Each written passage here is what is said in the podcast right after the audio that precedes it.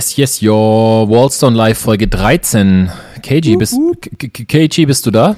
Ja, ja, ich habe schon komische Whoop Whoop Sounds gemacht Whoop, whoop. Im, Im, Background. Du hast Whoop ja. Whoop gemacht und ich weiß auch Ja. warum, weil wir Da jetzt quasi wir, durch. nee, wir sind offiziell in der Pubertät angelangt mit 13.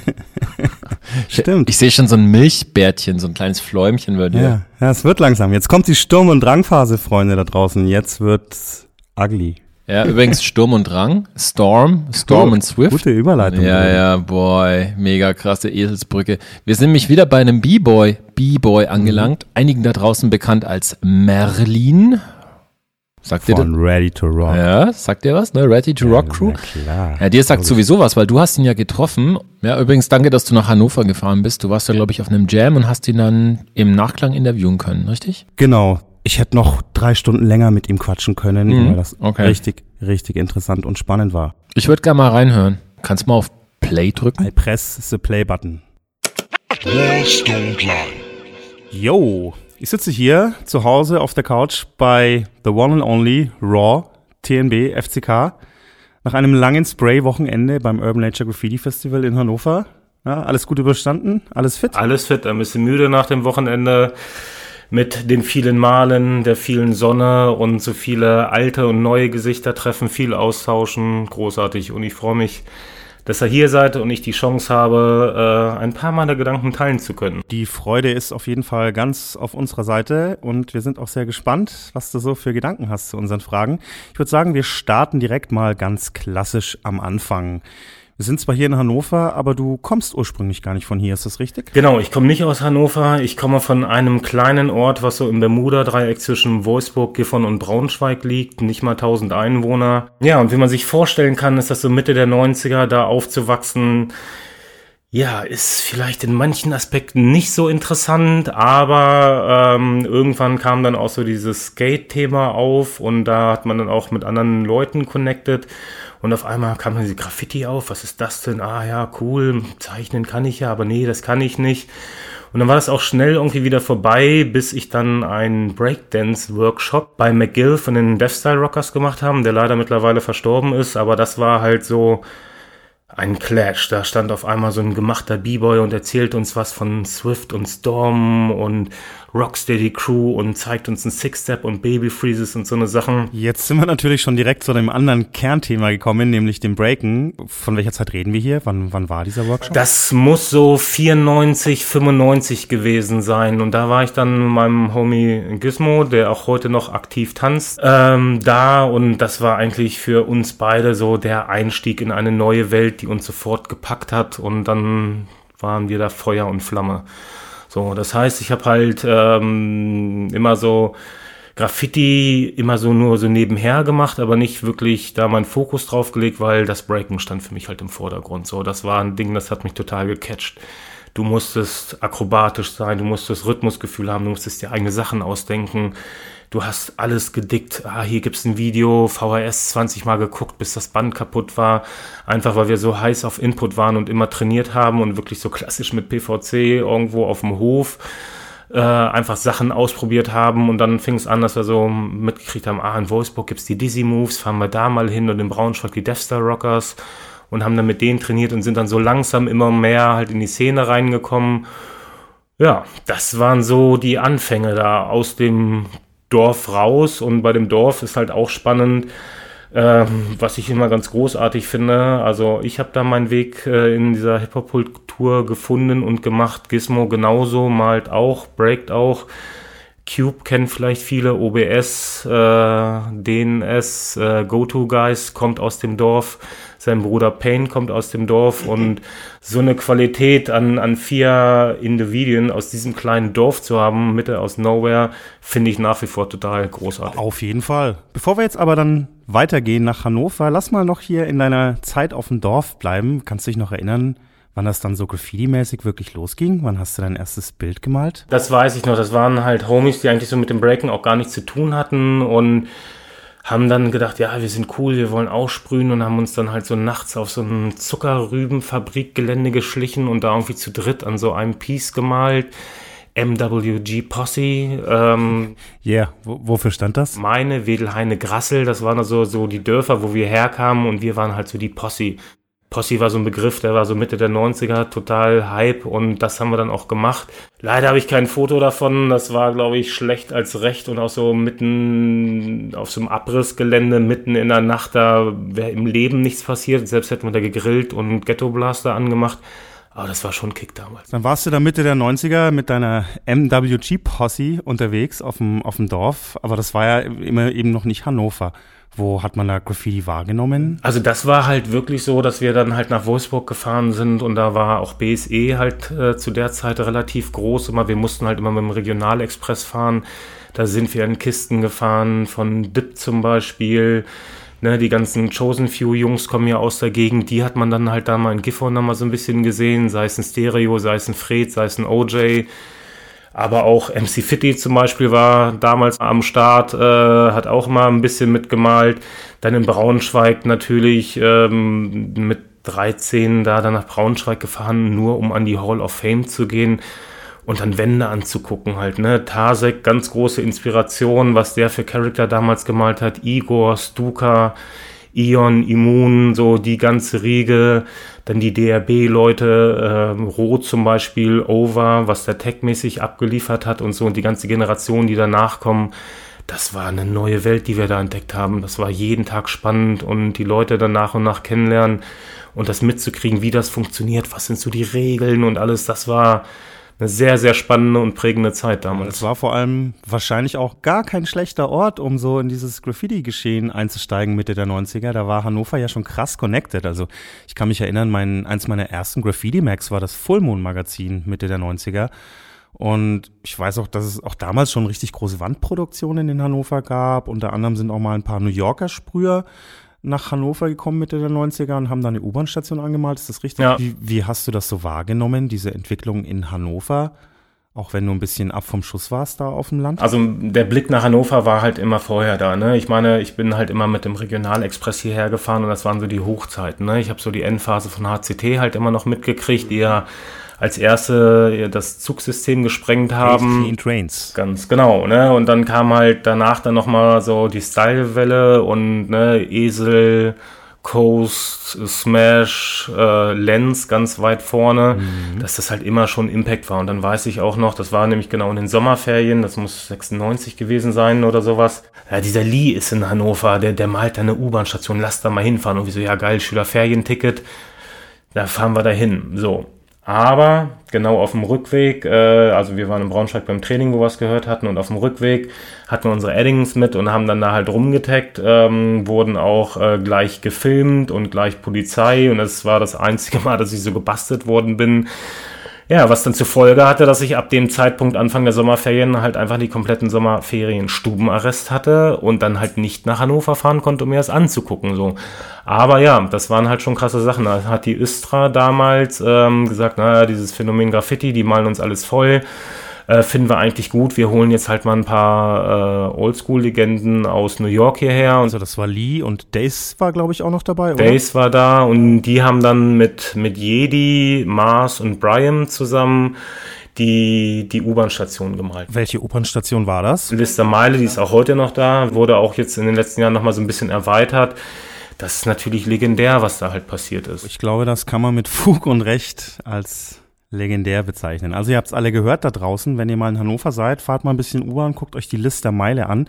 Da gibt's richtig Graffiti-History zu bestaunen. Das war aber Mitte der 90er. Jetzt lass uns mal so ein bisschen vorspulen. Du bist äh, um die 2000 herum, 2000 meine ich, nach Hannover gezogen. Ist das richtig? Genau, ne? Ich bin halt dann, als es so mit, mit Breaken in Braunschweig und Wolfsburg äh, so ein bisschen abgeflacht ist, haben wir dann halt Kontakt zur Ready to Rock Crew gehabt. Äh, die ist von Thomas Hergenröther dem Miterfinder des Battle of the Years und äh, jetzigen Organisator erfunden worden. Das waren so, so, so seine Nachwuchsleute und die waren halt Jahre weiter, als wir das dann halt auf unserem Dorf waren, weil die einen ganz anderen Input gekriegt haben, weil die halt Videos gekriegt haben und und und. Und mit denen lagen wir halt auf einer Wellenlänge, bis sie dann irgendwann meinten, ja, ey, hier, bist du jetzt auch ready to rock, hast du Bock drauf? Und war dann eigentlich eh schon immer jedes Wochenende hier. Und äh, durch ein paar glückliche Fügungen konnte ich es mir dann auch äh, leisten, dann halt nach Hannover zu ziehen und bin hier hängen geblieben. So. Also dann Anfang 2000er in Hannover und dann ging es ja wahrscheinlich richtig rund mit Ready to Rock und der Break-In-Szene. Warst du da schon als Merlin unterwegs? Kannte man dich da schon unter dem Namen? Ja, also Merlin war halt ne, gleich von Anfang an, das war halt so mit die ersten Sachen so, ey, hier alle Breaker haben irgendwie so einen coolen Namen, wir müssen auch einen haben. Und dann haben wir halt wirklich überlegt, wie heißen wir denn? Und da gab es damals von, von Death Star Rockers den Artus, später äh, die LP, beziehungsweise lyrische Präsenz, weil er dann halt mehr gerappt hat. Und der war halt eigentlich immer total offen, hat uns viel erzählt und dann dachte ich irgendwann so, boah, irgendwann will ich mal besser als Artus werden. Er hat auch gemalt, äh, Capo damals war auch großartig äh, Inspiration, wo er auch immer dachte, boah, das ist krass und der ist ja gut und da will ich auch mal hin. Und dachte ich, okay, wer ist krasser als Artus? Ja, Merlin. Geil. Artus hat alles von Merlin äh, beigebracht gekriegt ähm, und deshalb will ich irgendwann mal werden wie Merlin. Ich will auch geile Moves zaubern und geile Pieces zaubern und man muss dazu sagen, halt, ne, ich war 14 und dann kam mir mit dem Namen halt sehr cool vor. Und ja, das ist halt wirklich ein Bestandteil meines Lebens geworden. Und gerade als ich nach Hannover gezogen bin und damals hatten ja meine Jungs hier, sind alle noch äh, zur Schule gegangen und haben zu Hause gewohnt und dann haben mich auf einmal so die Eltern mit Merlin angesprochen. Mhm. Teilweise bis heute wissen manche Leute nicht, wie ich richtig heiße, weil sie mich immer noch mit Merlin ansprechen. ja, das kenne ich. Die Namen bleiben irgendwann hängen, die wird man leider nicht mehr los. So, ich habe auch ein paar Eltern von richtig langjährigen Hip-Hop-Freunden, die mich auch KG nennen. Das ist immer ein bisschen skurril dann für so Außenstehende, wenn mich dann irgendwelche älteren Semester irgendwie mit, mit KG ansprechen. So. Aber so war das damals. Ja, genau, das gehört halt zu. Heute würde man das halt nicht mehr machen, halt so, ne? Aber das war halt die Zeit, das war der Kontext, ja. in dem das war und das war halt damals unsere Teil unserer Identität halt. Okay, und dann hat's B-Boy Merlin Anfang 2000 nach Hannover verschlagen. Da warst du wie alt? Ja, da war ich 18. Ich bin mit 18 nach Hannover gezogen, habe dann halt hier Zivildienst gemacht. Damals war ja die Expo hier in Hannover, wo ja. wir fester Bestandteil des Expo-Show-Teams waren und da dann auch relativ gut Geld verdienen konnten mit dem, was uns Spaß macht. Ja, und seitdem halt hier hängen geblieben. Es gab immer mal wieder Ideen, noch in andere Städte zu gehen. Ne, Kiel hat mich lange Zeit gereizt, weil da zu der Zeit einen guten Freundeskreis hatten. Oder halt Kopenhagen stand auf der Liste, Barcelona stand auf der Liste. Aber es gab dann immer irgendwelche Zufälle, wo ich dachte, ja, dann bleibst du jetzt noch ein halbes Jahr in Hannover. So, ja, zack, das nächste. Dann so, ja, Jetzt bin ich halt immer noch hier. War der Umzug nach Hannover dann auch der Startschuss für dich, so richtig mit dem Graffiti anzufangen? Denn, so wie ich das verstanden habe, war Breaking oder B-Boying ja schon eigentlich so dein, dein Kernding die ganze Zeit auch auf dem Dorf. Ihr wart zwar mal ein bisschen malen und ihr habt euch die Pieces angeguckt, aber hauptsächlich ging es da ja schon ums Breaken. Welchen Stellenwert hatte da das Graffiti für dich zu der Zeit? Das lief halt immer irgendwie so ein bisschen so parallel, immer viel gesketcht und Text gemacht und immer mal, ach komm, wir gehen mal an die Wand, wir hatten einen Auftritt, haben ein bisschen Geld über, konnten uns Dosen leisten und haben das so gemacht, aber da steckt halt niemals so der Drive drin, boah, wir wollen jetzt richtige Writer werden und was machen. Das lief halt immer mal so nebenher und eigentlich erst, als ich dann 2000 nach Hannover gezogen bin, ähm, habe ich dann halt hier Kontakt gehabt mit den FCK-Leuten, gerade Coast, Das, Dico, Poker, Lens. So, und die haben mir dann irgendwann echt in den Arsch getreten und meinen, Alter, du machst doch coole Sketches, Alter, bring die mal an die Wand, komm mal mit. Und dann war so, Alter, die Jungs wollen malen gehen, die sagen, ich soll das machen, die finden das gut. Ja, mach ich das mal halt so. Mhm. Und so hat sich das dann halt immer mehr entwickelt. Oder auch wenn wir mit dem Breaken unterwegs waren, das waren ja noch die Zeiten, wo das alles noch ein bisschen mehr zusammenhing, so zack, zum, nach Stuttgart gefahren, zum Training, da beim Scotty gepennt, mit dem dann halt gemalt. Oder wenn wir halt irgendwie im Ausland waren, da auf einmal Leute connected. Und damals war das ja auch noch so, dass es halt viele Leute gab, die gebreakt haben, aber auch Maler waren. Ne? Wenn wir mit Swift unterwegs waren, mit Swift eine Wand gemalt, JBK aus Kiel war dann mit dabei mit dem was gemacht äh, und dann kam auf einmal ein Razer, war immer noch mit dabei, wo man dachte, oh krass, der Typ und hier und da.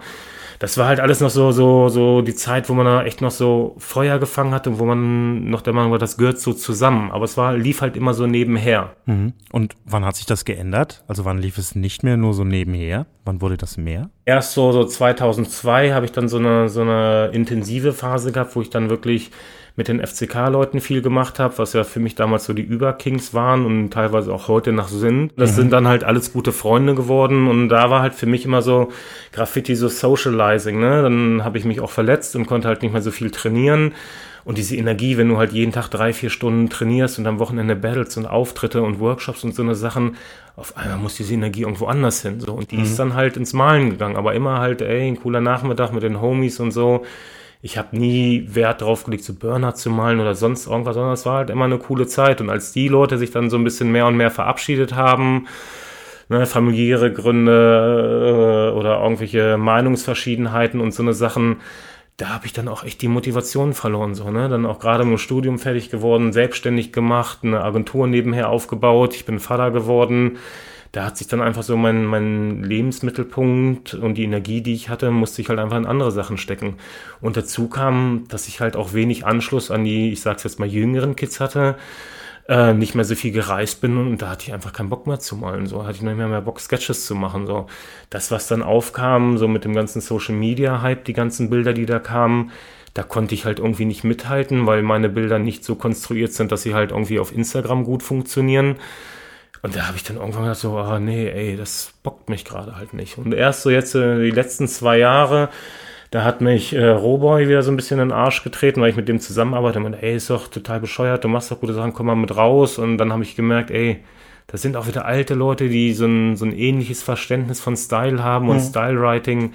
So, da hatte ich dann halt wieder mehr Bock drauf. Und jetzt eigentlich erst so die letzten anderthalb, zwei Jahre mache ich wieder kontinuierlich Sachen. Und jetzt habe ich da auch einen ganz anderen Anspruch drin als früher. Gut, ich glaube mal, das ist ganz normal in so einem Werdegang. Das kennt wahrscheinlich jeder, dass es einfach so mal Phasen gibt, wo man ein bisschen weniger kreativ ist. Ich habe das ja auch immer wieder mal. Bei mir ist es dann meistens die Musik, die mich so ein bisschen vom Malen abhält. Ähm, du hast da aber was ziemlich Spannendes gesagt, nämlich, dass du so ein bisschen diesen Anschluss nicht mehr hast und deine Bilder damals, äh, als dieses Social Media so aufkam, eben nicht so konzipiert hast, dass die auch auf Social Media gut wirken. Diesen Gedankengang muss man ja erstmal gehen, dass man überhaupt seine Arbeiten so konzipiert, dass die extra für dieses Medium ausgelegt gut funktionieren. Ist das was, was du heute machst, wenn du ein Konzept planst, wenn du eine Wand planst? Guckst du, dass das mehr ballert auf Social Media? Nee, überhaupt nicht. Also bei mir von Konzept zu sprechen ist auch äh, eine sehr gewagte These, weil ich mal halt irgendwie das gleiche Farbset seit den letzten Jahren halt immer wieder. Und das liegt daran, dass ich halt von einem größeren Festival 400 Dosen übrig hatte und immer auf dieses Farbset zugreife. Und ich mir eigentlich auch keine Gedanken mache über Wand und so. Und ich bin auch der schlechteste Planer. Ich kann mich nicht hinsetzen und sagen, ich brauche jetzt sechs Dosen von denen und das Fading mache ich hier und da und das und das, dann kaufe ich die ein, fahre zur Wand und mal das auch so, nee, Alter, kriege ich nicht hin, bin ich nicht diszipliniert genug für. So, bei mir geht's darum, ne, ich mache auch keine Blackbook-Zeichnungen, das ist zu viel Zeit und zu wenig Skill, den ich da habe, dass ich einfach echt nur mit Liner Linien ziehe, weil für mich ist es einfach nur die Buchstaben. Was steckt in den Buchstaben? Wie entwickle ich meine Buchstaben? Wie kriege ich da halt irgendwie so eine gewisse Aggressivität rein? Weil das für mich halt immer so wichtig war, so diesen Battle-Gedanken aus dem Breakdance halt mit ins Graffiti mit reinzunehmen. Ich stelle mir mal vor, wenn du meine Styles anfasst, dann stichst du dich. Die kannst du nicht hochheben die sind einfach wie so ein Seeigel. So.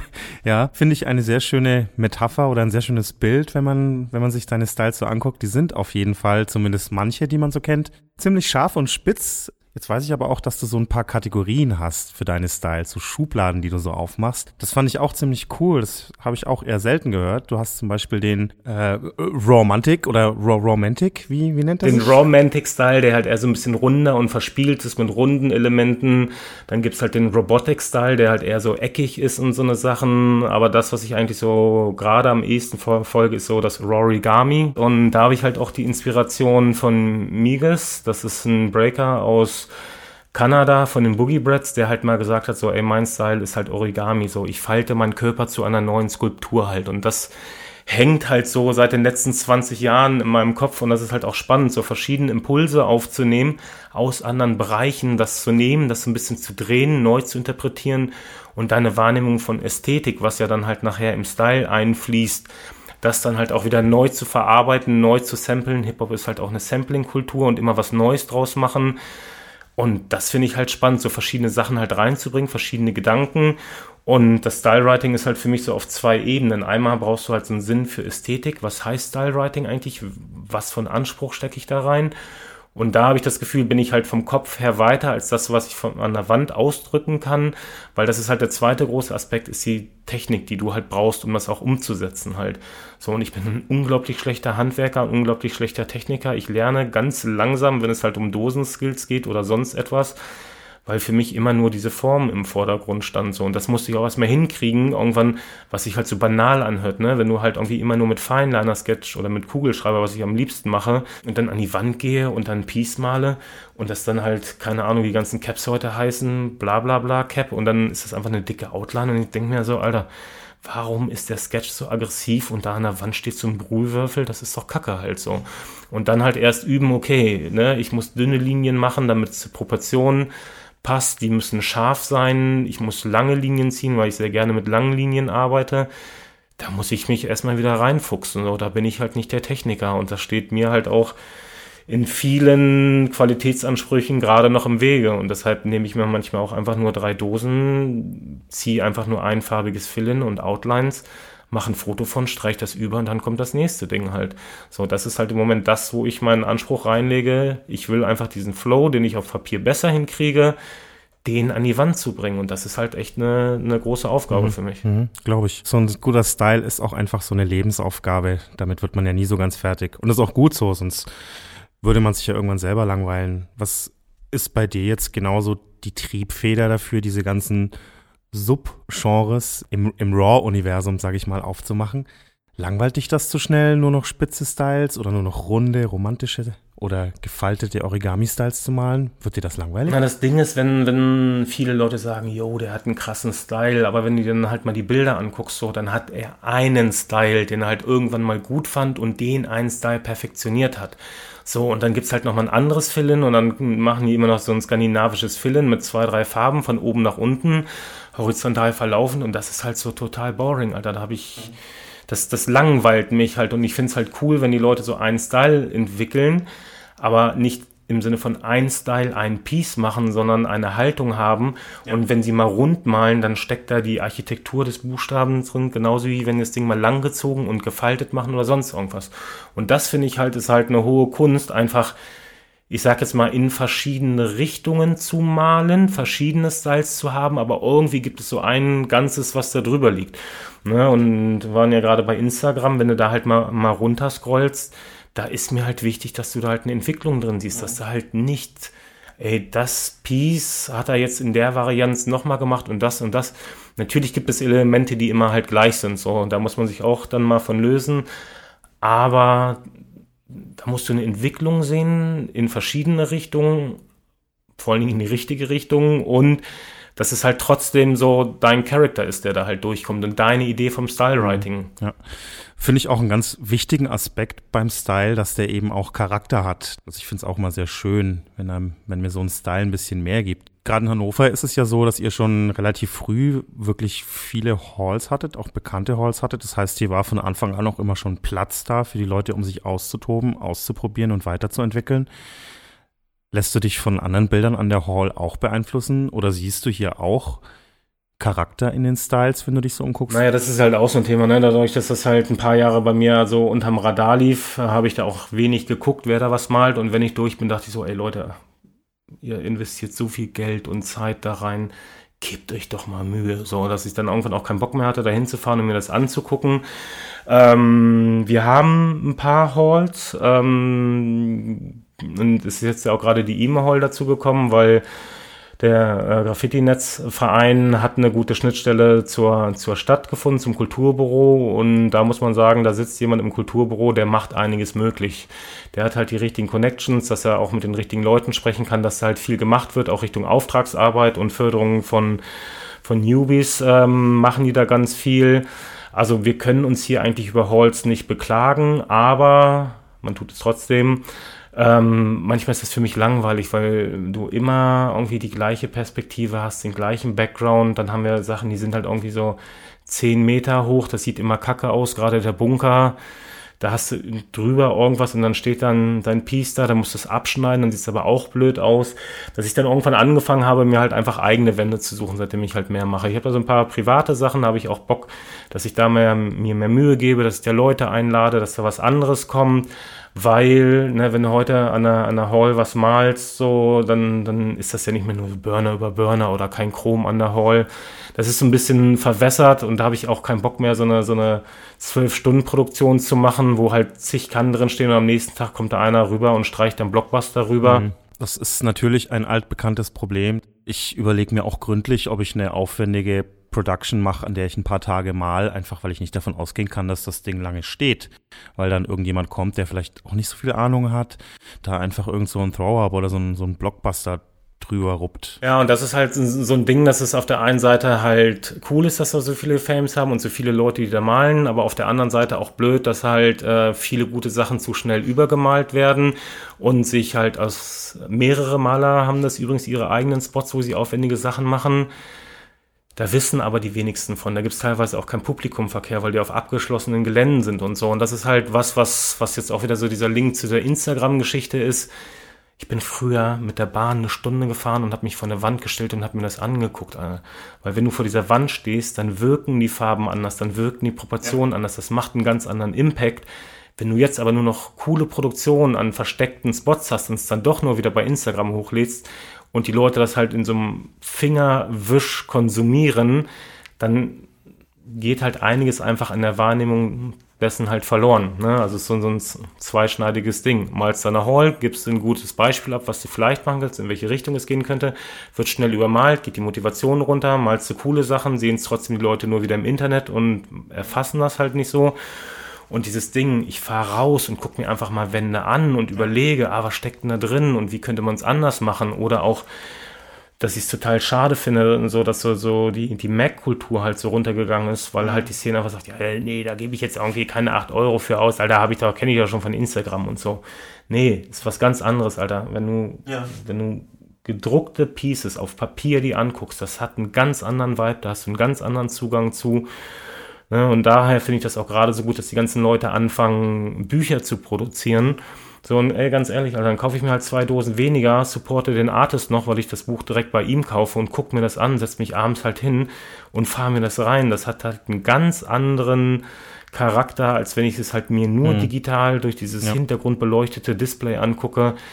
Das finde ich sehr spannend, wenn ich da mal kurz einhaken darf. Diesen Aspekt mit dem hintergrundbeleuchteten Display, ich muss gestehen, da habe ich noch nie so wirklich drüber nachgedacht. Worüber ich aber schon länger nachdenke, ist die Tatsache, dass wir alle, also die älteren Semester in unserer Anfangszeit wahnsinnig viel reisen mussten, einfach auch, um gute Graffitis zu sehen. Es gab eben nicht so viele Macs so und es gab natürlich nicht das Internet, wo alles einen Klick weit entfernt war. Frage. Glaubst du, dass die jüngere Generation eben weil sie es leichter hat oder einen leichteren Zugang hat zu der Kunst anderer Writer das gar nicht mehr so teilt, dieses Abenteuer, Adventures, Urban Exploring, ich fahre in andere Städte, andere Länder, guck mir das alles an, guck mir die Halls an, die Yards an. Glaubst du, dass das so ein bisschen aufhört, jeder nur noch so seine Suppe kocht und das dann nur noch so digital sich ausgetauscht wird? Ja, ich glaube, das wird sich auch ändern. Ne? Das, was man jetzt so die letzten ein, zwei Jahre äh, mitkriegt, ist so dieses Revival von Graffiti-Jams und den Festivals und so. Das finde ich großartig. Da triffst du Leute, die seit 20 Jahren nicht gesehen hast oder, oder seit 20 Jahren kennst und seit Ewigkeiten nicht gesehen hast. Du kannst den Leuten zugucken, wie sie vom Prozess her halt an ihren Style rangehen halt, ne? Und das hat sich ja auch total geändert, wie die Leute heute Produktion planen und wie die das machen das durchgeplant ist, ob das intuitiv ist. Ah, jetzt malt hier einer neben mir, den kenne ich gar nicht. Wie kann ich mit denen in Austausch gehen? Lass mal Background zusammen machen. Ey, guck mal, zieh doch mal deinen Pfeil irgendwie weiter unter mein Piece, dann ziehe ich meins oben bei dir rüber. Oder nee, wir machen da eine, Karte, eine harte Kante zwischen. Das finde ich halt cool. Und früher fand ich das überhaupt nicht cool, so unter Publikum zu malen. Aber da habe ich mittlerweile Spaß dran gefunden, auch wirklich live mit Leuten zu malen, dann einfach nochmal kurz hinstellen, nochmal zu quatschen und hier mhm. und da. Und da kriegst du auch auf einmal ganz anderes Feedback. Auf und gerade jetzt halt am Wochenende, Amit, den ich vorher halt persönlich nicht kannte, kam zu mir und meinte, du, ey, sag mal, ich finde, deine Styles sehen immer so aus, als würden sie breaken. Hast du mal gebreakt? Geil. Und ich so, bam, Alter, richtig cool, dass du das sagst. Das ist eines der größten Komplimente, was ich in letzter Zeit gekriegt habe. Also er wusste es nicht, dass ich halt okay. diese 16 Jahre B-Boying-Vergangenheit habe und ähm, ja, und ich nehme ihm das ab, dass er es nicht wusste, auch wenn er es wusste, trotzdem, dass einer sagt, ey, deine Pieces sehen aus, als würden sie halt breaken, finde ich das super. Weil gerade wenn ich in so einem Prozess drin bin, dann, dann hole ich mir ganz viel Inspiration von Breakern. Und da spreche ich nicht halt von irgendwelchen Power-Move-Rumflieger-Leuten, sondern das, was mich halt nach wie vor kickt, ist dann halt wirklich eigene Footworks zu machen, eigene Sachen individuell zu sein, neue Moves zu kreieren und nicht so eine Abfolge der Standard-Moves zu machen. Wie gehen die zur Musik? Leute, die auf einer anderen Musik tanzen und nicht mehr zu diesem Oldschool-Kram. Was kommt da von der Fusion zusammen? Und auch wenn ich sketche, dann habe ich halt auch immer irgendwie so einen, so einen Rhythmus im Kopf, sei es, weil ich Musik höre oder selber und versuche halt das, okay, wie würde ich jetzt tanzen, das Ja. in die Buchstaben einbauen, so zack, jetzt erstmal kurz langsamer, Bein durchziehen, zack, Freeze machen und dann geht's aber weiter. Und so diesen Rhythmus, der in dieser Körperbewegung drinsteckt, den in den Style einzubringen und das dann so an der Wand auch rauszubringen, das ist halt das, was, was ich halt cool finde. Und das ist auch ein wesentlicher Aspekt beim Graffiti oder gegenüber dem Zeichnen. Auch beim Zeichnen sitzt du, hast deinen Stift in der Hand, hast den Kopf nach unten und malst dann so. Aber wenn du Outlines ziehst, ne, dann musst du dich vielleicht auf die Zehenspitzen stellen, zack, runter, die Linie runterziehen, wieder hoch und dann geht der Swing hier hinten durch, wie du vielleicht dein Bein auch bei einem Freeze durchziehen würdest und dann wird's hier nochmal länger, weil du ein gestrecktes Bein machst. So, und diese, diese Graffiti mit ganzen Körpereinsatz zu tanzen, Ja. ich freue mich schon auf die Waldorf-Schüler-Kommentare. Nein, ich war nicht auf der Waldorfschule. Ja, aber du kannst deinen Namen wenigstens richtig tanzen im Vergleich zu den meisten. Ja, das stimmt wohl. Ja, und, und das finde ich halt, äh, das war ein sehr großes Kompliment. Danke, Armin. Also ich finde, man kann deinen Styles auch so einen gewissen B-Boy-Approach auch nicht absprechen. Wir hatten es ja neulich bei Tasek, bei dem die Characters wirklich davor strotzen. Ich finde, man sieht bei dir schon auch immer, dass da auf jeden Fall so ein, so ein Swing drin ist. War dann auch ein bisschen erstaunt, als ich als am Wochenende gesehen bzw. gehört habe, was für Mucke du pumpst beim Malen. Das war eher so Dubstep-Richtung, also gar nicht so B-Boy-mäßig, wie man es jetzt erwarten würde. ja, also, also so hart würde ich das auch nicht sagen. Ich höre auch diese Rap-Sachen halt, ne? Ähm, aber ich bin halt auch im elektronischen Bereich unterwegs. Ich höre mir auch klassische Sachen an. Ähm, weil ich da auch nicht so festgefahren bin. Ich will halt die Inspiration überall herholen und einfach gucken, okay, was macht das mit dir? Was macht das mit deinem Verständnis von Ästhetik? Wie kriegst du das selber durch dieses Tool Graffiti, Spraycan, Art? Wie kannst du das halt transformieren? Und da habe ich halt so Spaß dran gefunden. Also man merkt auf jeden Fall, dass deine B-Boy-Karriere oder deine Break-In-Karriere dein, dein Graffiti ganz schön beeinflusst hat, wenn du hier die Vergleiche ziehst mit dem Six-Step, Bein unten durch und Freeze und die Buchstaben, die so breaken. Wobei, ich würde das auch andersrum sehen halt, ne? Also auch das, was ich gesketcht habe und hatte auch immer einen Einfluss auf meine Breaking-Entwicklung. Ja. So, ne? Erst lief das so getrennt, aber irgendwann lief das halt auch mehr und mehr zusammen. Und gerade wenn du auf eine Jam gefahren bist, dann hast du halt von 10 bis 18 Uhr hast du halt gesprüht und danach hast du dann halt beim Battle mitgemacht oder hast Jury gemacht und danach äh, sind dann die Rapper aufgetreten. Das war halt schon eine Melange, die dann halt irgendwie auch ineinander gegriffen hat. Oder dass du dann halt auch irgendwann nicht nur FCK 10b neben die Pieces geschrieben hast, sondern auch Ready to Rock oder hast halt auch mal ein Rocket Raw gemalt, was ja auch RTR ist. Ja, Ready to Rock ist ein ganz gutes Stichwort. Ich habe da nämlich noch so eine Frage, die mich wirklich interessiert. Wir haben es ja schon ein bisschen abgehandelt. Du bist Familienvater, du hast eine Agentur, die Arbeit wird nicht weniger im Alter. Bei mir ist es ja genau dasselbe. Die Zeit ist ein rares Gut und auch der körperliche Verschleiß lässt natürlich nicht nach. Deswegen meine Frage, tanzt du überhaupt noch? Boah, nee, ich würde nicht sagen, dass ich noch tanze, so, ne? Das, ist halt auch noch drin und so. Es kommt auch noch mal vor, dass ich auch noch mal als Judge irgendwohin eingeladen werde und dann da auch Bock habe zu trainieren, aber ich bin halt nicht so diszipliniert, dass ich das neben meinen ganzen anderen Themen regelmäßig hinkriege und du musst es verdammt noch mal regelmäßig machen, um halt auch einfach so eine körperliche Fitness da halt zu haben, dass du dich auch auf, auf Gedankenprozesse einlassen kannst, neue Sachen zu entwickeln. Das geht halt nicht mehr. So und mein Anspruch an das, was ich machen wollen würde, ist höher als das, was mein Körper mir jetzt noch erlaubt zu machen.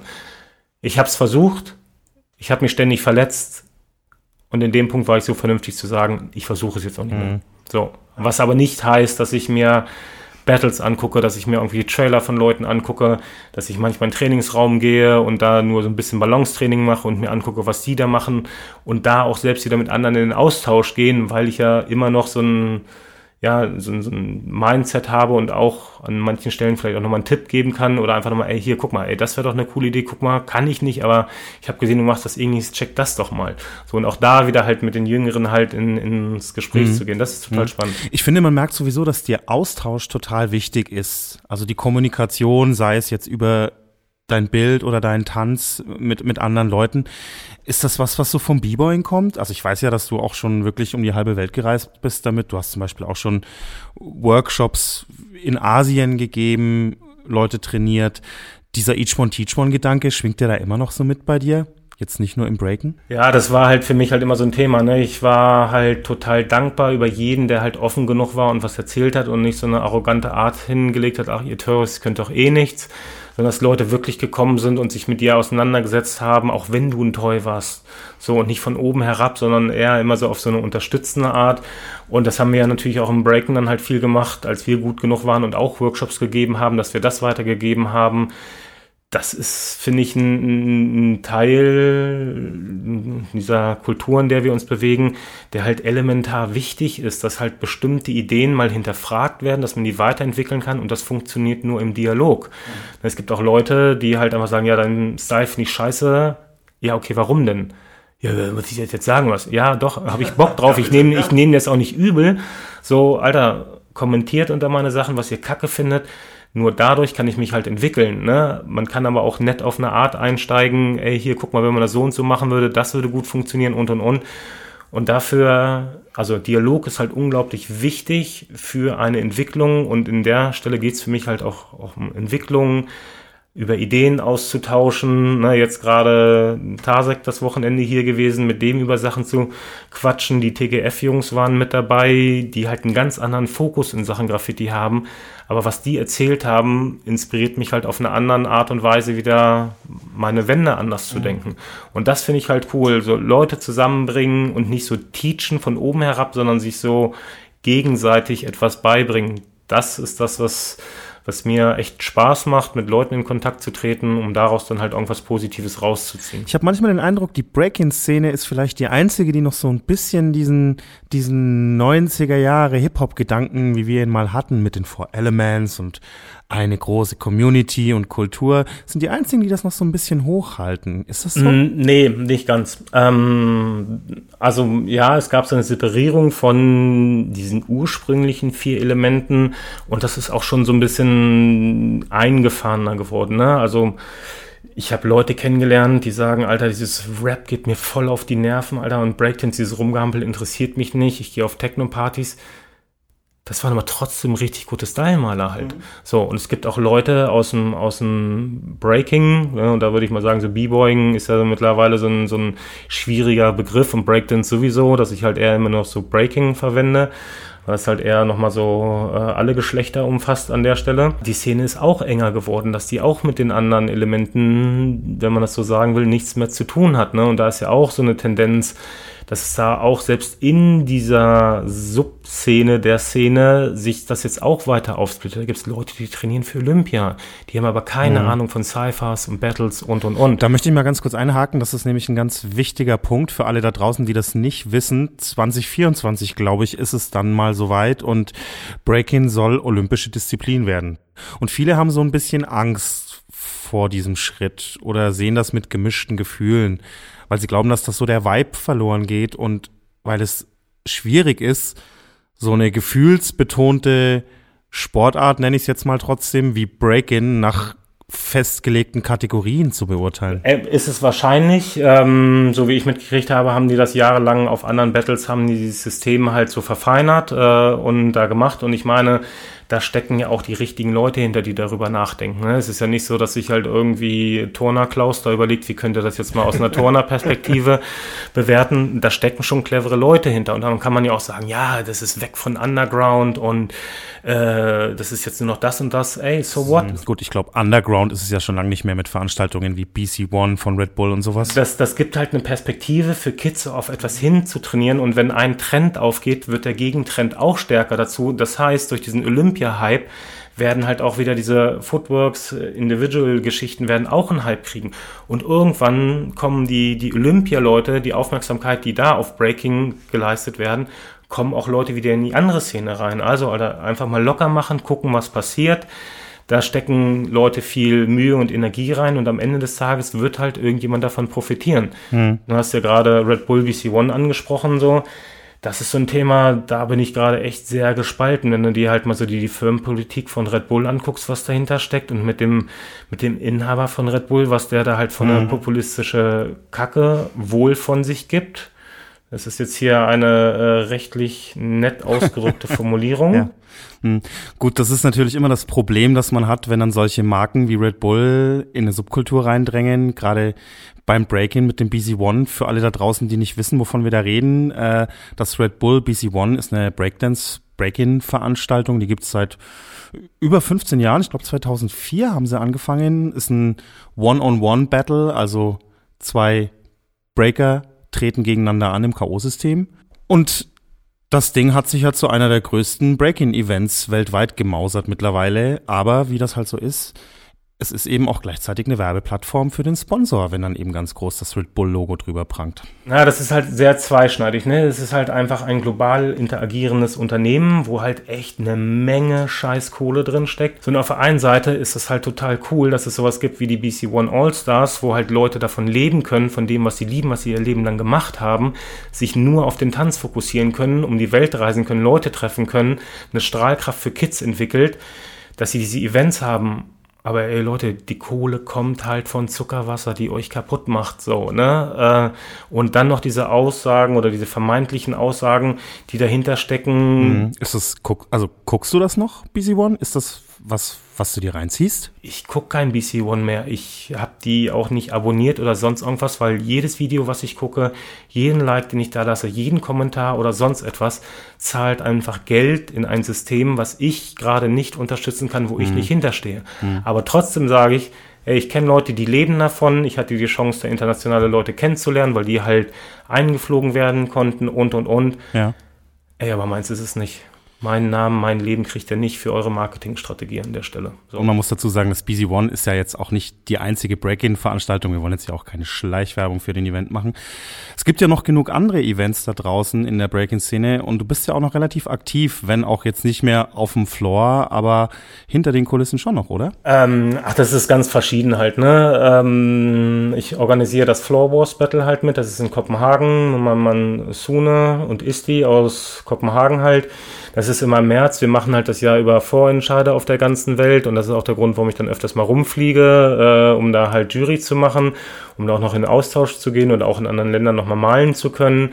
Und dann kommen halt die Top 8 Crews dann halt von der ganzen Welt, je nachdem wo Vorentscheide sind, kommen dann halt nach Kopenhagen.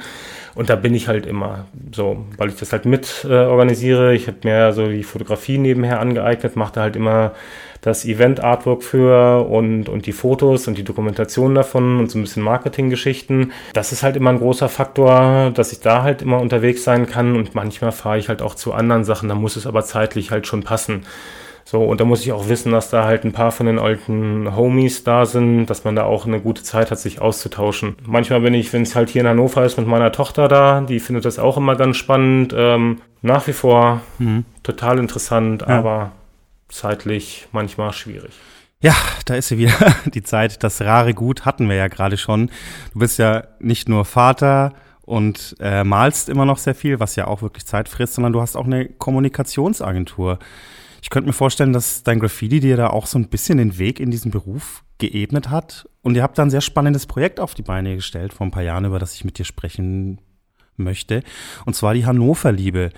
Da habt ihr es geschafft, so einen etwas, ich nenne es mal böse, unliebsamen Stadtteil den Leuten wieder ein bisschen zugänglich zu machen und eben gezeigt, dass Graffiti auch mehr sein kann als jetzt nur Sachbeschädigung oder eben Verschönerung, sondern ihr habt der Stadt da auch so ein bisschen was zurückgegeben. Genau, Hannover Liebe. Ähm, also im Großen und Ganzen, wenn du sagst, äh, dieses Graffiti-Ding oder Hip-Hop-Ding hat mich so ein bisschen heute äh, zu meinem Beruf gebracht. Ja, das stimmt. Ähm, ich habe mich halt immer mit dem Thema Identität auseinandergesetzt. Hier, Merlin von der Ready to Rock Crew, das ist sein Style, das sind seine Moves, zack, Knie kaputt. Ah, Merlin ist jetzt nicht mehr, ah, jetzt ist Raw da, der macht die und die Sachen. FCK, TNB ist halt immer so, so eine Identitätszuschreibung gewesen. Dann habe ich halt angefangen, Kommunikationsdesign zu studieren, weil ich dann natürlich dann irgendwann angefangen habe, ach cool, jetzt setze ich so viel mit Farben und Formen auseinander, ähm, habe dann immer unsere Videos geschnitten und dadurch bin ich halt so in diesen Multimedia-Bereich halt reingekommen, habe das dann auch studiert.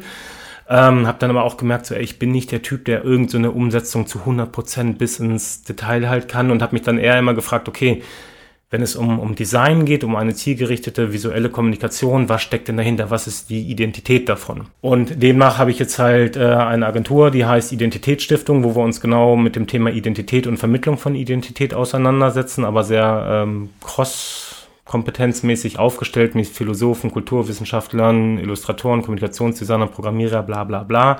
Und ähm, dieses Projekt Hannover Liebe, das ist eigentlich so ein ja, könnte man fast zurückblickend betrachtet sagen, so ein Lucky Shot gewesen. Wir haben halt das IME-Zentrum, ne, alle Hannoveraner kennen das oder wer mal in Hannover war. Mhm.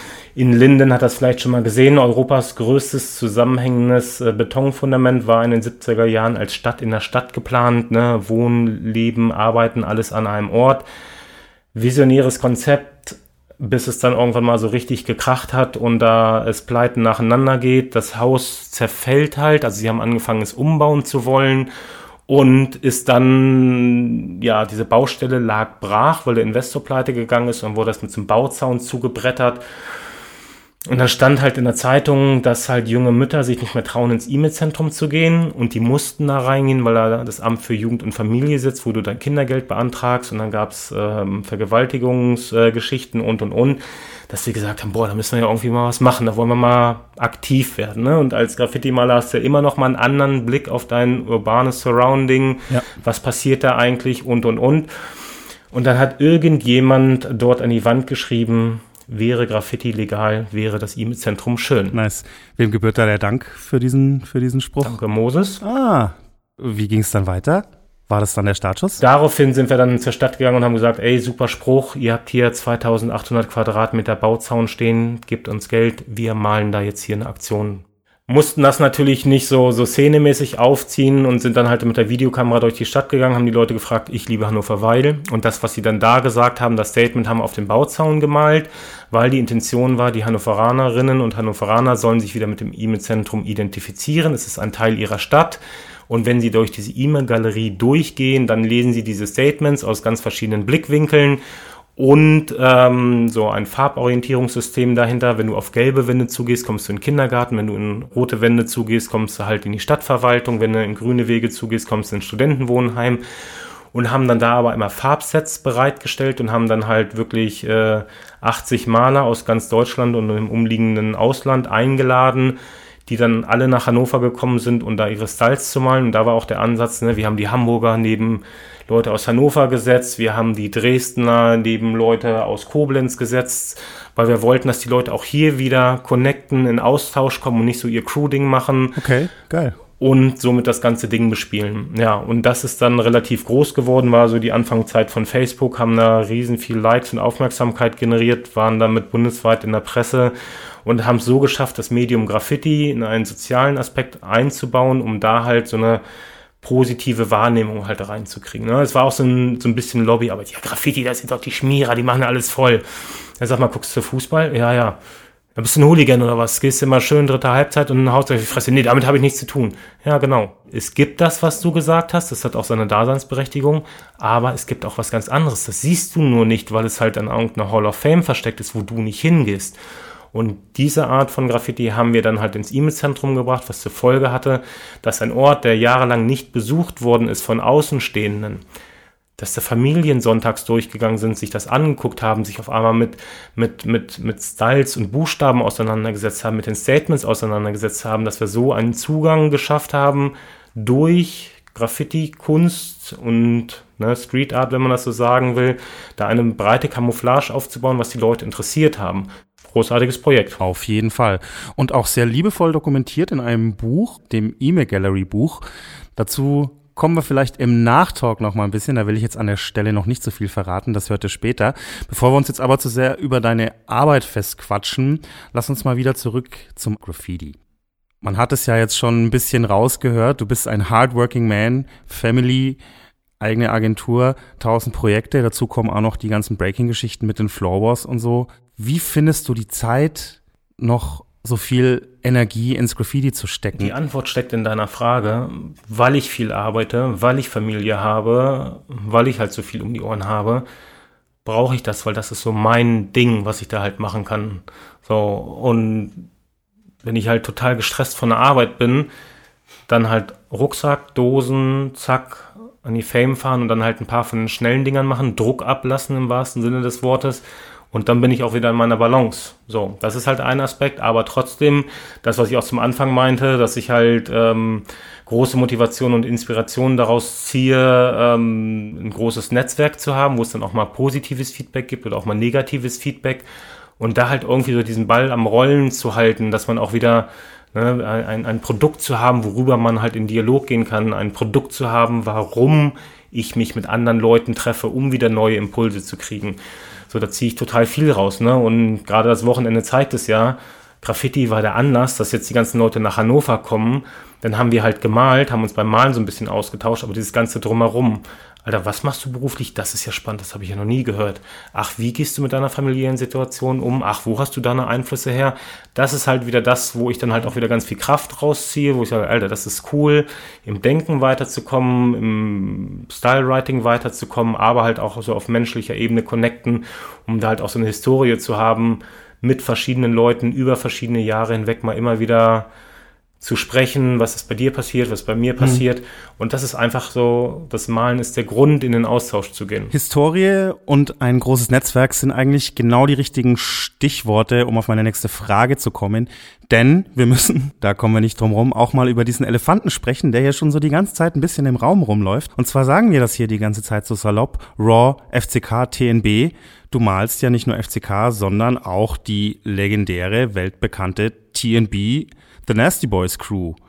Ich glaube, gegründet wurde die sogar irgendwann in den 70ern schon in New York. 78 von Tike. The President. Der President, genau, ja. Wie kam es dazu? Auch eine witzige Geschichte. Wir haben ja den, den Montana Spanien Großhandel hier in Hannover und mit denen habe ich halt auch immer relativ viel zu tun gehabt auf Arbeitsebene und auf Freundesebene. Und dann ruft mich der damalige Geschäftsführer an und sagt, ey, hier, ne, da kommt so ein New Yorker Maler, ey, ich glaube, ich kann mit dem nichts anfangen und kannst du dir nicht mal so ein bisschen Hannover zeigen und ne, das mit Leuten connecten und sich austauschen ist für mich halt immer ein ganz wichtiger Aspekt, wenn es halt so um unsere Kultur geht. Das ist das, was ich am spannendsten finde, Leute treffen und und und. und ja, auf jeden Fall, wer ist denn das? Ja, äh, Ticket heißt er. war ich so, pff, Alter, Ticket, fuck, Alter. Ticket, Wham Squad, so ein Gangster. Letzte, was ich von ihm gesehen habe, ein Graphotism-Cover, irgendwie Messer, Knarre in der Hand, Gangbang hier und da. Also, boah, Alter, ey, ich bin mir ziemlich sicher, dass ich mit dem nicht auf einer Wellenlänge liege, aber okay, jetzt hast du zugesagt und machst das mal. Bin so ein bisschen so mit, mit Vorbehalt dahin gegangen, so. Mhm. Und dann, bam, Riesenüberraschung. Unglaublich höflicher, open-minded, sehr straightforward Typ, der einfach eine gute Ebene hat, sich mit dir über Graffiti zu unterhalten, aber auch irgendwann dann halt so über die Ego-Schiene rauskommt, dann kannst dich mit ihm über alle andere Sachen unterhalten und wir haben halt eine großartige Zeit gehabt. Wir haben uns dann halt äh, ein paar Mal in Deutschland getroffen, weil er damals ja auf der Book-Signing-Tour war. Dann haben wir ihn hierher geholt, um eine, einen Talk im Museum zu halten. Ich war dann in New York. Ja, und dann irgendwann sagt er, yo, you are now one of the nasty boys. Und ich war so, bam, was? Huh willst du mich verarschen, Alter? Das, nee, passt nicht. Also, weil das war für mich früher, so als ich angefangen habe, TNB, wer war da alles drin? Alle Leute, die mich so inspiriert haben, die mich motiviert haben, die ganzen großen Namen waren da drin.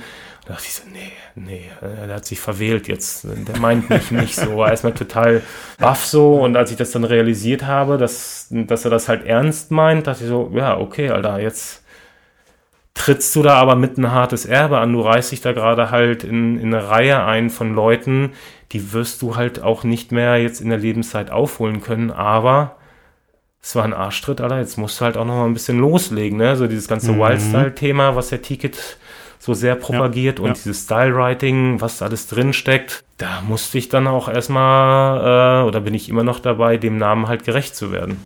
Jetzt muss man aber dazu sagen, dass die Amis und insbesondere T-Kid eigentlich so ein, so ein bisschen andere Definition von Wildstyle hat, als wir das hier in Deutschland oder in Europa allgemein gerne so haben. Es geht eben nicht darum, den verschlungensten, unleserlichsten crazy Style zu machen, sondern das eher so eine Lebenseinstellung. Ne? Da habe ich jetzt irgendwie auch keine Quellen für, aber Ticket hat sich halt kaputt gelacht, als er halt so von dieser Kategorisierung gehört hat, die wir halt hier in Europa so pflegen, weil er meinte, ey, Wildstyle ist mein Begriff, guck mal die alten Fotos an, das habe ich daneben geschrieben. Der Name von dem Film kam von mir, ich habe bei diesem Film nur nicht mitgemacht, weil ich keinen Bock darauf hatte, weil das halt zu viel Aufmerksamkeit da war und das wollte ich nicht machen, ich wollte Underground bleiben. So, und für Ticket steckt in Wildstyle halt so dieses ganze Graffiti-Thema drin, es muss rough sein, raus battlen, Trains malen, kann wrecken und und und. Und das steckt in Wildstyle halt drin, so diese, diese, diese Attitude, die er halt auch mit seinem Charakter so vertritt an der Stelle. So, und da bin ich eigentlich auch mehr mit dabei. So, es muss halt so, so, so, eine Haltung drin stecken und nicht eine, eine Beschreibung für einen Style, weil alles, was du kategorisierst, äh, schränkt halt auch viele Sachen ein. Wenn du halt Cluster schaffst, fallen andere Sachen raus oder das passt da nicht mehr so rein.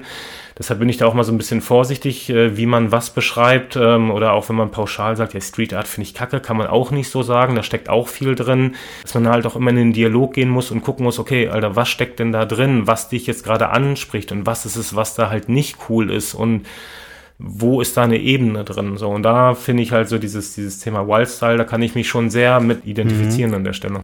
Gut, Wildstyle, die Definition davon ist die eine Sache. Die Definition von TNB ist aber nochmal eine andere. Ich habe gehört, da gibt's auch unterschiedliche Schreibweisen und ein unterschiedliches Verständnis davon, wie man diese Crew jetzt auffasst. Wir in Europa haben halt ein anderes Crew-Verständnis, als es die Amis halt haben. Ne? Das muss man auch wissen, wie das alles aus diesem Gang-Thema rauskam und warum dieses Battlen da so, so, so, so einen ganz anderen Stellenwert hat als bei uns und und und. Und Ticket hat mir halt mal erzählt, so ähm, TNB gibt's halt so verschiedene Ebenen, sage ich mal. Da gibt's halt The Neckbreakers, das sind halt so seine Homies aus der Bronx. Mit denen willst du keinen Streit haben. Wenn du Streit mit Ticket hast, dann stehen die Neckbreaker vor der Tür. Und dann gibt es halt so seine Homies, mit denen er halt äh, gut auskommt. Das sind auch Leute, die halt auch gar nicht mehr oder heutzutage nicht mehr Graffiti machen und und das sind halt die Nasty Boys, das sind halt so seine Homies.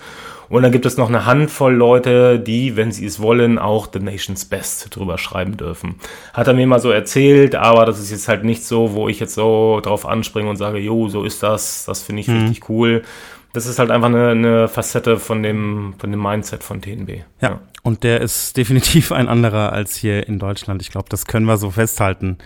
Hast du denn den Eindruck, dass du dem Namen gerecht wirst? Also Gibt es manchmal Styles, die du malst und dir denkst, bam, yo, das ist auf jeden Fall TNB? Ich habe nie die Befriedigung, wenn ich einen Style gemalt habe und denke, boah, Alter, das wurde richtig abgeliefert, die anderen können mal richtig kacke, kacken gehen. Puh, passiert nicht. So, es gibt Sachen, wo ich denke, boah, boah, passt, aber hätte ich mal das und das gemacht oder ach, die Farben passen mal wieder nicht, muss ich mich auch mehr mit auseinandersetzen und das und das.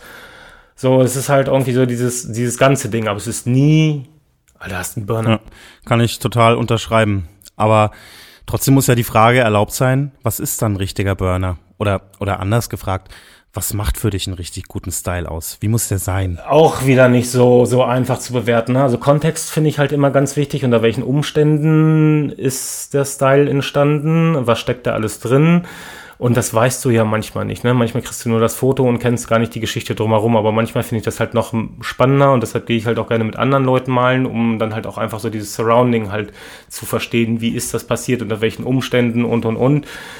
Ähm, was einen guten Style ausmacht, boah, Alter, das ist so eine scheiß beschissene Frage. ich weiß, sorry, musste durch. Nee, ist auch eine total wichtige Frage, weil da muss man sich auch irgendwie mal im Klaren sein. Ähm, ich finde teilweise Toy Pieces richtig gut, weil ich aber weiß, dass derjenige für seine Verhältnisse dann Burner abgeliefert hat. Dann finde ich das auch gut. Es kann auch sein, dass ich halt irgendwelche Überkings sehe, wo alle sagen, das sind die Kings und denke mir so, Alter, nee, ist halt auch Banane, obwohl das halt objektiv betrachtet ein geiler Style ist. Viele Leute, die ich persönlich kennengelernt habe, die ich sehr hart abgefeiert habe für ihren Style, aber merke, dass die Person ein Idiot ist, kann ich die Styles nicht mehr feiern. Und da ist es halt ganz schwierig zu sagen, ne? worauf ich achte, ist natürlich halt immer, A, der Buchstabe. Ne? Wenn du alles erstmal wegdenkst, so Klassiker, ich gucke mal die Buchstaben an, was steckt da drin und dann guckt man auf die Gesamtwirkung und dann guckt man, ah, wie hängt das im Background mit zusammen, wie steckt die Entwicklung damit drin. Das ist halt auch echt ganz, ganz schwierig zu sagen, gerade weil ich halt Styles gut finde, die halt echt simpel sind, wo simpel Letters drin sind, wo ich sage, das ist ein Bombending. Und auf der anderen Seite gucke ich mir dann halt ganz aufwendige Sachen an und sage, das ist auch ein Bombending, aber du kannst diese beiden Sachen nicht miteinander vergleichen. So, deshalb gibt es da auch keine einfache Antwort für. Ja, finde ich ganz richtig, was du sagst. Trotzdem versuche ich das mal so ein bisschen einzugrenzen. Gerade so in den letzten Jahren hat sich da ja doch eine ganz andere Generation herausgebildet, die mit einem ganz anderen Verständnis an das Malen rangeht. Es wird viel schnell gemalt, viel rotzig gemalt. Ich werfe jetzt einfach mal dieses böse Wort Anti-Style in den Raum. Wie stehst du zu sowas? Ich finde den Begriff Anti-Style finde ich halt total fehlgeleitet. Mhm. Das ist halt ein Style, den die fahren. Auch da wieder Kontext, wo kommt es her? Es gibt Leute, die machen da Sachen, wo ich denke, boah, Alter, finde ich richtig gut, weil da halt eine gewisse Authentizität drin steckt, dass das halt auch zu der Person passt, die das macht. Aber wenn ich halt irgendwelche Leute sehe, die diese Leute, die das halt aus einem echten Anspruch rausmachen, kopieren, dann finde ich es halt auch blöd. Mhm. Und da gibt's auch Sachen, die mich da inspirieren, wo ich sage, Alter, der macht sich mal frei, der kommt da auf Ideen, da kommst du halt nicht drauf, wenn du halt immer nur in deinem Schema bleibst. Ich nehme das auf wie jede andere Inspiration auch und da steckt halt auch äh, von mir keine Wertung drin. Die Wertung kommt halt eher dazu, wenn einer, der halt eher ein Vertreter dieser Richtung ist, fragt, ja, wollen wir mal zusammen malen? So, da muss ich erstmal überlegen, passt das? Passt wahrscheinlich nicht, aber ey, mal gucken, was dabei rauskommt, könnte ja total spannend sein. Ja. Und dann sind wir wieder bei der Person. Ne, wie tritt er mir gegenüber? Ist das ein netter Typ, ein nettes Mädel, wie auch immer? Auch da wieder persönlicher Duktus, Kontext und wie ich auch gerade drauf bin. Verfolgst du denn viel so von der aktuellen Entwicklung? Also man wird ja zugeballert mit allen möglichen Styles auf Instagram. Du hast ja auch ein Instagram-Profil. Bist du da viel vertreten? Also ich gucke mir natürlich viel an. Ich hänge da auch viel zu viel vor. Äh, ich nutze das auch als Output-Kanal, aber ich lege da nicht so viel Wert drauf. Ne? Alter, ich habe noch nicht mal eine Ahnung, wie viele Follower ich habe, wie viele Likes ich da kriege. Ist mir eigentlich egal. Äh, ein paar Leute sehen das, ein paar Leute geben Feedback. Das ist halt ein super Kanal, um sich zu connecten. Gerade wenn ich halt auf Reisen bin, ist das halt ein super Tool. Ähm, das ist aber nicht the one and only. So, ähm, aber generell, was da auch mit drin steckt, natürlich lassen sich gerade viele Anfänger davon inspirieren und denken, das ist es und machen dann auch vielleicht mit dem iPad irgendwelche Sketches und so eine Sachen überspringen aber vielleicht auch ein, zwei Evolutionsstufen, die es braucht, um da hinzukommen. Und auch bei, nehme ich mich nicht aus, war auch so, ich habe halt immer nur gezeichnet, bis ich dann irgendwann auch mal gesagt kriegt, aber ey, du hast doch einen Sketch, Alter, scan den doch mal ein und zieh die Sachen einfach nochmal in Photoshop länger oder so. Wo ich dachte so, pff, ja, nee, finde ich doch kacke, Alter. Hm. Photoshop gab es auch in der Bronx nicht. Warum sollte das das mal mit Graffiti zu tun haben? Und dann gemerkt so, wie bescheuert ist die Haltung einfach? Ey, das ist doch einfach nur ein Werkzeug in einem kreativen Prozess, um weiterzukommen. Na, und ich sehe Leute, die fangen dann an, mit einem Pinsel irgendwelches Salz vorzumalen, wo du denkst, boah, Alter, Leute. Und dann so, nee, warte mal, da steckt auch was drin. So kommt er halt zu seinem Ergebnis. Es gibt nicht einen Weg, etwas zu machen. Wenn er das braucht, um auf seinen Swing zu kommen, um da halt was zu machen, finde ich das super. Wenn die Leute halt iPad Pro Graffiti machen und das mit der Dose an die Wand bringen, dann ist das cool. Das ist aber nicht der Anspruch für mich, weil so wie du mit der Dose umgehst und was du damit noch anderes machen kannst, wie du auch Techniken kombinieren kannst, macht halt was anderes auf, was du nicht im Digitalen machen kannst. Und das finde ich halt langweilig, wenn die Leute versuchen, aus dem Digitalen eins zu eins etwas handwerklich analog umzusetzen. Alter, warum macht euch die Mühe? Dann bleibt doch digital und druckt die Sachen aus und klebt sie mit dem Poster an die Wand oder so. Ist halt auch spannend, das mhm. ist wieder meine persönliche Wertung dabei. Quintessenz davon ist, nicht immer so dogmatisch denken, einfach mal aufmachen, nicht direkt über andere lachen und einfach mal gucken, Alter, warum macht er denn das? Was steckt denn für mich da drin? Total spannend. Trotzdem hat das Ganze ja eine ganz schöne Diskussion ausgelöst, weil man eben nicht mehr sagen kann, ob die Sachen echt sind oder nicht. Also teilweise sind diese iPad-Graffitis ja erschreckend realistisch. Naja, auch das ist halt so ein Thema so. Das ist halt gerade einfach äh, Zeitgeist, dass das da halt passiert. Da ist auch wieder die, die Motivation Alter, ich mache das jetzt so gut, dass die Leute das nicht merken und die denken, ich bin der krasseste Trainwriter und das passt dann halt. Kackmotivation, finde ich nicht gut. Es gibt aber Leute, die machen da halt großartige Leinwände draus äh, und stellen das dann auch ins Netz und da ist aber von vornherein klar, ey Leute, das ist halt hier gerade kein Real Graffiti in euren Augen, sondern ich mache hier was Neues total in Ordnung, so wenn die Leute äh, da nicht irgendwie was faken und zu tun, als wäre das das, ähm, ey, sollen sie machen, ist nicht meins, aber sollen sie machen, wird sich irgendwie integrieren, wird es auch andere Meinungen zu geben, ist halt da, wird wieder weg sein.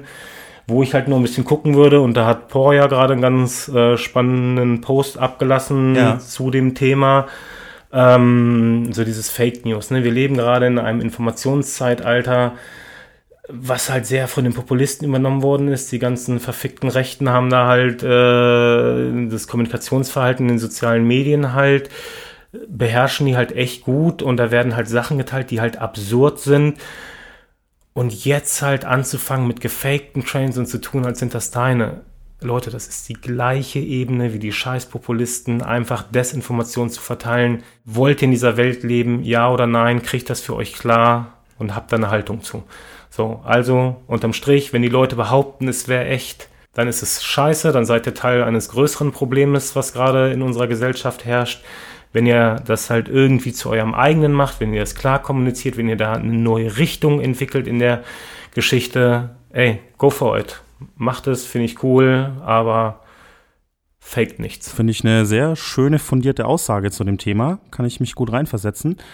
Ich glaube auch, wir sind da gerade erst am Anfang eines ganz neuen Graffiti-Kapitels und wahrscheinlich kommen auch gerade so die älteren Semester da nur weiter, wenn wir uns alle ein bisschen frei machen und mal versuchen, so den Gegenüber auch so ein bisschen zu verstehen. Ja, und das ist wieder genau der Punkt. Also jede Seite hat da halt Aspekte, die für sich wahr und richtig sind. So, ey, wir kommen dann nur auf einen Nenner, wenn wir halt mal unsere Haltung so ein bisschen zurücknehmen und in den Dialog treten und auch das Gegenüber mal verstehen wollen, was steckt denn da drin und und und. Und da entsteht halt die Basis, wie daraus etwas Neues sich entwickeln kann, was vielleicht beide Seiten befruchten würde. Und daher, Alter, scheißt mal alle auf euer Ego, Alter, geht auf die Leute zu. Wir machen hier ein gemeinsames Ding, wir bringen das alle gemeinsam nach vorne und wie Elroy von den TGF-Jungs das gestern gesagt hat, ja, ich habe manchmal das Gefühl, Graffiti schöpft gerade erst so 20 Prozent aus. Und wenn ich 20 Prozent meine, sind das die Leute, die gerade ganz weit vorne sind. Wir sind erst auf 5% Level. Da ist noch ganz viel Evolutionsmöglichkeiten nach oben. Lass uns das gemeinsam angehen, gucken, was dabei rauskommt und große Schritte gehen. Und das kann ich sehr gut unterschreiben. Das ist doch mal ein wunderschönes Schlusswort, finde ich. Wir sind nämlich auch so langsam am Ende unserer Redezeit angekommen hier. Das bringt mich zu der abschließenden Frage. Was steht in Zukunft bei dir an? Es gibt so ein, zwei Ideen, aber ähm, da ich oft Ideen nicht stringent verfolge, werde ich die jetzt auch nicht droppen. Ähm, lasst euch überraschen, was kommt. Vielleicht kommt was, vielleicht nicht. Auf jeden Fall geht es jetzt erstmal mit Vollgas voraus Richtung Stylewriting-Entwicklung und einfach nochmal für mich selber voranzukommen, um halt auch einfach, ja, ein bisschen den Namen scheinen zu lassen. Geil. Da bin ich mal gespannt, was sein Name noch alles überscheinen wird. Da wird bestimmt noch ein bisschen was passieren. Ich bedanke mich ganz herzlich für das Interview und für die Einladung hierher. Immer herzlich willkommen. Danke für die Chance, hier ein paar Sachen zu erzählen. Wird nicht jedem gefallen, aber ich hoffe, dass da doch ein paar interessante Impulse drin sind. Wenn ihr Fragen habt, wenn ihr sagt, du bist ein Idiot oder sonst irgendwas, schreibt mir. Ich freue mich drauf. Lob nämlich auch gerne. Don't lie. Geiles Interview, geiles Interview, lieber Danke, KG. danke. Wahnsinn. Ehre gebührt aber eher dem lieben Raw als mir an der Stelle. Aber du weißt, was ja, jetzt kommt. alle wissen, was jetzt kommt. Ja, Raw. Dann legen wir mal los, wa? Buchstaben brauchen vor allem. Swing. Meine Styles klingen wie. Rocket Raw Mixtape Volume 1 by DJ Kid Cut. Da bin ich so gespannt drauf, Mann. The Nasty Boys bedeutet für mich. Motivation und Inspiration und eine Bürde, dem Anspruch gerecht zu werden. Etwas, das wir der heutigen Graffiti-Generation vermitteln müssen, ist. Denkt nach, lasst euch inspirieren, runter vom Ego, connectet euch, hört auf mit dem scheiß Beef. Und äh, etwas, das wir alten Hasen von der neuen Generation lernen könnten, ist. Sich manchmal so ein bisschen frei zu machen, auf neue Sachen einzugehen und einfach heiß sein und viel machen. Keep it, keep it raw. Ja. Ähm, ich werde so lange Graffiti malen, bis. Ich einfach keinen Bock mehr drauf habe. Jetzt kommen wir zu unserer Essensfrage. Ich glaube, die hast du auch schon mal irgendwo gehört, vielleicht. Wenn Graffiti ein Gericht wäre, dann wäre es. Eine leckere Tagine mit verschiedenen Zutaten drin, schön lange köcheln lassen, schön Geschmack entfalten lassen und die mit guten Freundinnen und Freundinnen essen. Und wenn Graffiti diese leckere Tagine wäre, dann wäre Street Art. Zuckerwatte. Schön aufgeblasen, fällt aber sehr schnell in sich zusammen und wenn man zu viel konsumiert, wird dann schlecht. Hip-Hop ist für mich Puh, alles und nichts. eine Sache, die ich durch Graffiti fürs Leben gelernt habe, ist. Locker machen, auf sein Gefühl hören und sich selber immer hinterfragen und weiterzuentwickeln. Hannover ist die, die Stadt mit den meisten. Hundehaufen. Wenn nicht Hannover, dann Na, Kopenhagen. Wenn ich nicht Raw malen würde, dann wäre mein Name. Kann ich den Namen irgendjemand anders wegnehmen? Ja, klar, logisch. Bei uns ist alles erlaubt. Dann würde ich, glaube ich, wenn ihn nicht irgendjemand anders schon hätte, Phosphor. Ich finde die Buchstabenkombination cool. Ich finde die Bedeutung von Phosphor gut. Eine Phosphorbombe, etwas zum Leuchten bringen. Fuck, Alter. Bester Name. Ey, Phosphor ist so ein fett geiler Name, auf jeden Fall. Die wichtigste Sache beim Breaken ist, Individualität. eine letzte Frage noch und dann sind wir durch. Breakdance goes Olympia. Hm, da denke ich mir, Spannend, polarisierend, wird aber am Ende des Tages die Szene befruchten. Krasser Typ, krasse Antworten. Was soll ich sagen? Ich hab's gefeiert. das, was ich so als Fazit ziehen kann für mich, ist, dass er auf jeden Fall ein extrem professioneller Mensch ist Ja. und da sehr genau ist und sehr exakt, vielleicht ist das das bessere Wort, er ist da sehr exakt darin, wie er mit dieser ganzen Thematik umgeht und wie er da sein, sein Style voranbringen möchte und da eine gewisse Kategorisierung für sich versucht zu finden und so. Also das, da ist er wirklich total Profi durch und durch. Das merkt man auch schon, wie er seine eigenen Styles in Untergenres katalogisiert. Genau. Dass sich Ja. da seine eigenen Schubladen, noch Unterschubladen in seinem eigenen Style aufzumachen, um gar nicht erst in die Bredouille zu kommen, irgendwie Stillstand aufkommen zu lassen und sich immer nur im Kreis zu drehen, sondern da wirklich in verschiedene Richtungen immer zu denken und immer schön open-minded zu sein. Das zieht sich so, Mhm. glaube ich, durch sein ganzes künstlerisches Schaffen. Ja, aber auf der anderen Seite, neben diesem doch recht strengen, exakten, professionellen Anspruch, den er da hat und auch der sich dann auch in seine Arbeit natürlich zieht mit seiner Agentur, Identitätsstiftung, Ja. ähm, da hat man auf der anderen Seite doch ein sehr menschliches Element, weil er äh, ja eben sagt, es, es muss halt, das Gefühl muss stimmen, die Intuition muss stimmen.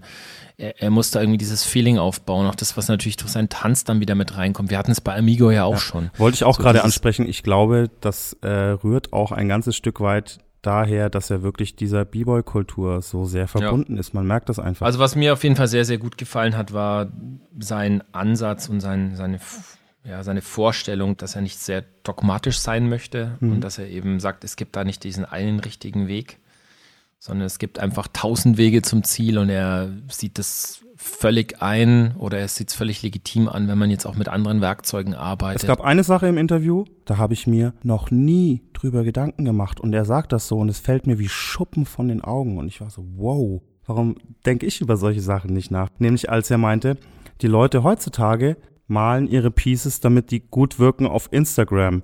Und es ist eigentlich eine Schande, dass wir uns Styles nur noch in diesem kleinen quadratischen Instagram-Format mit dieser Hintergrundbeleuchtung bei dem Display, das ist ein ganz wichtiger Punkt, angucken. Und er sagt auch, ein gedrucktes Piece auf Papier, das hat eine ganz andere Qualität, das macht was ganz anderes mit dir. Ich glaube, das haben ja auch viele gecheckt. Und vor allem haben das diejenigen, glaube ich, gecheckt, die schon ein gewisses Alter halt erreicht haben.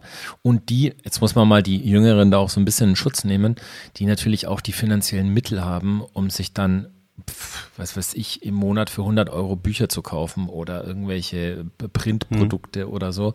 Also das ist natürlich schon ein Aspekt, ne? Das musst du ja auch erstmal investieren können. Auf jeden Fall. Es gibt aber noch eine andere Möglichkeit, an ein wunderschön layoutetes, hochwertiges Graffiti-Buch zu kommen. Und zwar bei uns, liebe Freunde. Wir verlosen dieses Mal nämlich das erste Mal was in unserem Podcast. Der liebe Raw hat uns ein paar Bücher zum Hannover-Liebe-Projekt gegeben. Ein Buch, das dieses ganze Projekt komplett dokumentiert und mit wunderschönen Fotos der ganzen gefeaturten Graffiti-Artists. Und das geben wir aber nicht einfach so weg. Ihr müsst ein bisschen was dafür machen. Wir haben sehr viel über Musik gesprochen und darüber, wie das den eigenen Style beeinflusst. Und das würden Raw und wir gerne von euch wissen. Wir haben uns drei Songs ausgesucht. Einen sehr chilligen, einen sehr aggressiven und einen sehr experimentellen. Und wenn ihr so ein schönes Buch gewinnen wollt, dann hätten wir gerne von euch, dass ihr einen oder auch mehrere dieser Songs bebildert. Das kann ein Foto von dem Style von euch sein, das ihr schon gemacht habt. Das kann ein neuer Sketch sein, den ihr extra macht. Das kann ein Foto sein, auf dem auch vielleicht gar kein Graffiti drauf ist. Wir lassen uns überraschen. Wir sind da völlig offen. Schickt uns das Foto. Wir posten die auf jeden Fall in der Insta-Story, werden die auf den Blog packen und unter allen Einsendungen verlosen wir drei wunderschöne Packages mit dem geilen E-Mail-Gallery-Buch. Und noch so ein paar Sticker können wir noch draufpacken, Crow, würde ich sagen. War jetzt wahrscheinlich ein bisschen viel Info. Keine Sorge. Wie gesagt, auf unserem Blog alles zusammengefasst. Guckt da drauf, macht mit. Es lohnt sich. Und das ist so ein Novum für uns, Freunde. Wenn wir hier viel Feedback bekommen und da so ein paar Leute mitmachen, dann verlosen wir vielleicht auch öfter mal so ein paar Goodies. Wir planen da so ein paar Dinge. Aber dafür brauchen wir ein bisschen Interaktion. Das heißt, schickt uns was. So, bevor wir aber jetzt hier völlig abdriften ins Glücksrad-Gewinnspiel, Nirvana, lieber Crow, würde ich gerne nochmal zurückkommen, ganz kurz auf das Interview. Gibt's noch was, das dir auf der Seele brennt? Was ich echt eine super geile ähm, Stelle finde im Interview, ist, als er sagt, dass dieses Thema Technik und Vorstellung aufeinander clasht. So, also, dass du, ich meine, das kennen wir alle. So dieses, Ja. ich habe irgendwie was gezeichnet, ich habe irgendwie eine Vorstellung, wie ein Bild aussehen soll. Ich gehe an die Wand und merke so, oh shit. Das sind so lange, das sind so lange gerade Linien oder mega lange Flows und so. Ey, wie soll ich das jetzt bitte umsetzen? Also, dass oft diese technische Machbarkeit an der Wand dem Resultat so hart im Weg stehen und dass Ja. das halt oftmals so ein, so ein Hemmschuh ist, weißt du? So, Mhm. ähm, von dem her, ich habe es total nachgefühlt, wie er, wie er darüber so ein bisschen erzählt, dass, dass er sich Ich erstmal wieder ranarbeiten Oh, muss. ich so. habe geblutet. Ich kann das total nachvollziehen. Aber auch da, aus, aus Fehlern, die dann passieren, bei einem Versuch, etwas umzusetzen und es klappt nicht, entstehen ja oft auch neue Herangehensweisen und neue Techniken ja, und neue Elemente, die man vielleicht einbaut. Ja, aber um dann nochmal den, den Bogen zu schlagen zu diesem anderen Aspekt, den er ja sagt, wenn er sagt so, äh, ja, Dogmatismus ist halt scheiße so und ähm, warum sollst du nicht mit einem Pinsel vorziehen? Ich meine, alle Realkeeper da draußen, bitte mal ganz kurz tief durchatmen. Also ehrlich jetzt, ich glaube, es ist echt hart legitim, wenn du halt eine Vorstellung hast, und da gehört dann halt eben dazu, dass du irgendwie einen Swing hast, der hat einen Radius von fünf Metern oder so. Dann ist es vielleicht leichter mit einer Teleskopstange und einem kleinen Roller diesen Swing zu ziehen erstmal, bevor man sich dann da einen Arm bricht mit der Sprühdose. Was soll der Quatsch? Ich finde mittlerweile sowieso, es ist alles legitim, was das Peace Dope macht am Ende des Tages. Wichtig ist, was am Ende auf der Wand steht. Ob du das mit einem fucking Bleistift, wie die meisten damals mit zwölf vorgezogen hast, mit einem Roller oder mit der Can. Digga, wenn das am Ende das ein gutes Bild ist, ist das ein gutes Bild. Auf jeden Fall. Und wir müssen jetzt der Ehrlichkeit halber natürlich sagen, dass wir beide schon eher so oldschool-mäßig drauf sind, wie wir malen und was wir malen. Also wir sind jetzt nicht die super Avantgarde, ne? Also bestimmt nicht. Aber trotzdem finde ich, also ich kann das sehr wertschätzen und mich, mich inspiriert halt. Ich gucke mir mittlerweile sogar gerne Anti-Styles und Fußball-Bombings an. ich habe dazugelernt. Man lernt ja nie aus, selbst auf die alten Tage. Ich will nicht der verbitterte alte Typ sein, der da steht und dann, ja, ja, was ist das denn hier? Ja alles, ja. Da möchte ich nicht hinkommen. Deswegen ist immer gut, frische andere Denkweisen und Perspektiven zu hören und Sachen auch mal zu hinterfragen und ja, aus einer anderen Oh, ich Perspektive zu ich beleuchten. finde es so schön, wenn wir einer Meinung sind. Herrlich, es ist so schön. Ich sehe gerade so, so einen rosa Bildweichzeichner so über allem drüber liegen. Runtergepitchte, romantische B-Boy-Mucke läuft im Hintergrund. Apropos B-Boy-Mucke, Yes. was macht die Playlist? Was macht eigentlich die Playlist? Die Playlist ist diesmal nicht einfach nur eine Playlist, sondern ihr habt es vielleicht schon in den One-Linern gehört.